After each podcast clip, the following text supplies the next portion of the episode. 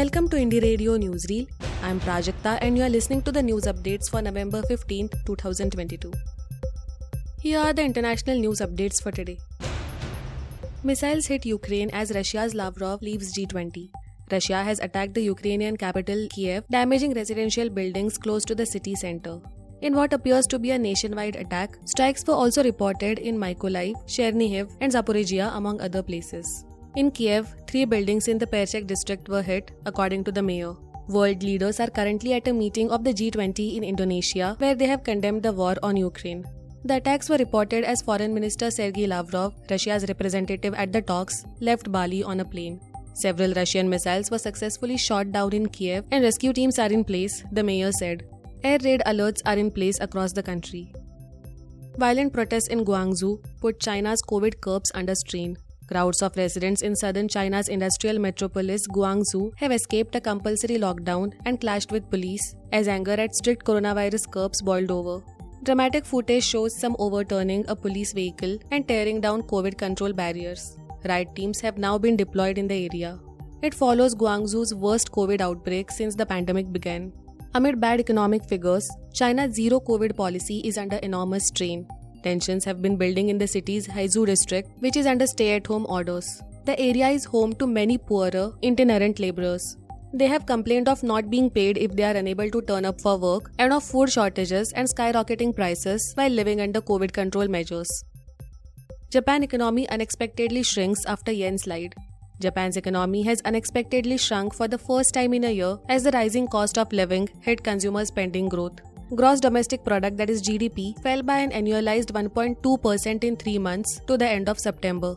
People reined in spending amid fears of global slowdown and as the weak yen made imports more expensive.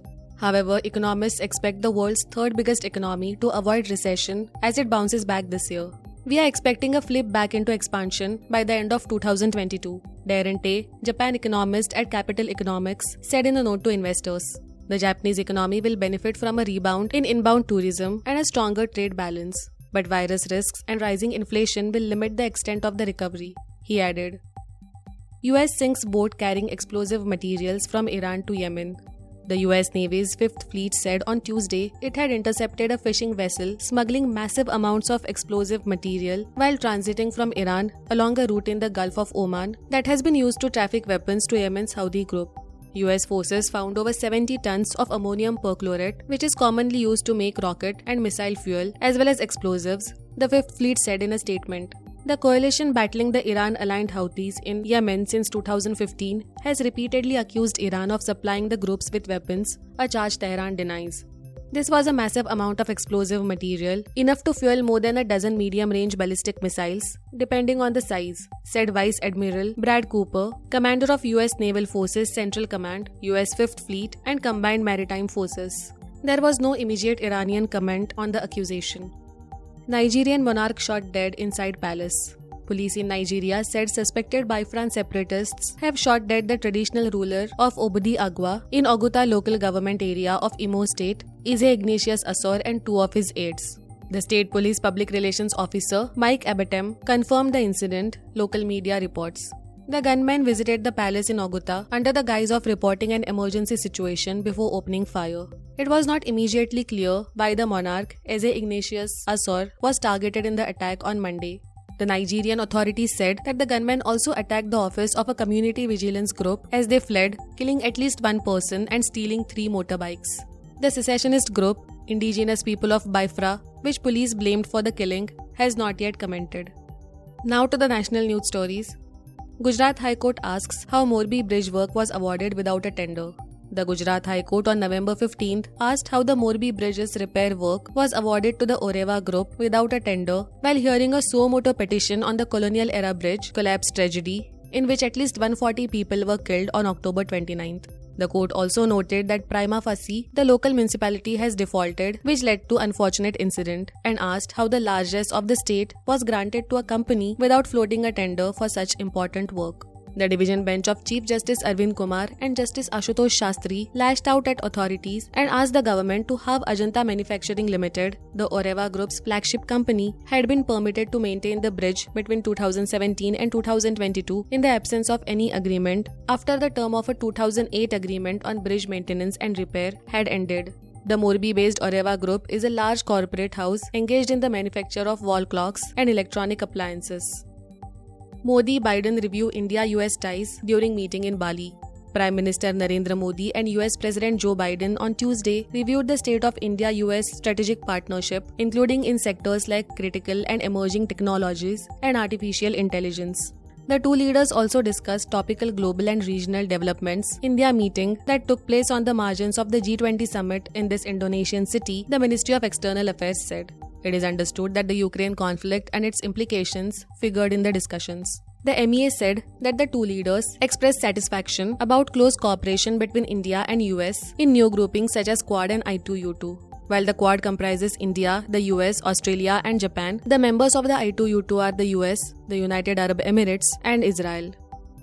E C asks Sena factions to submit documents on dispute by November twenty-third.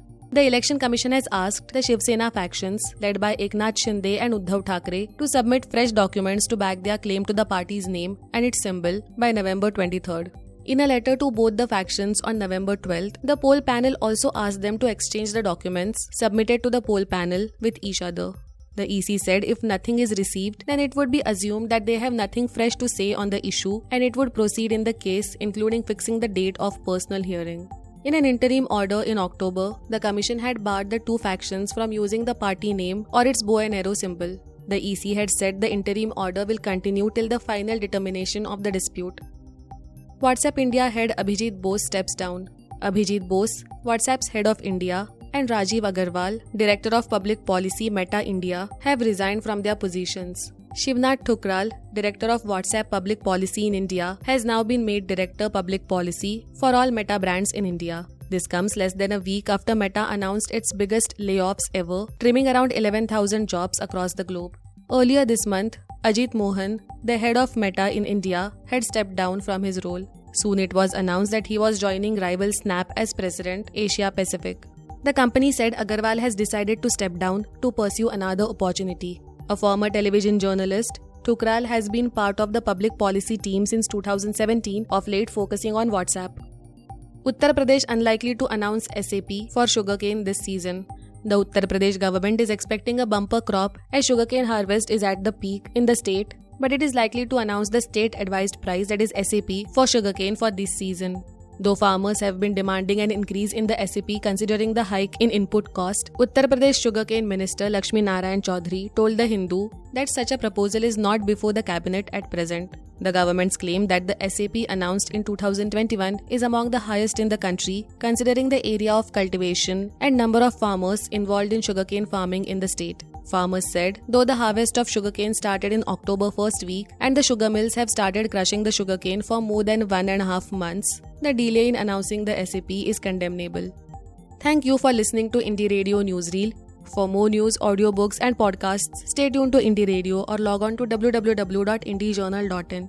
Also consider subscribing to listen to our premium shows.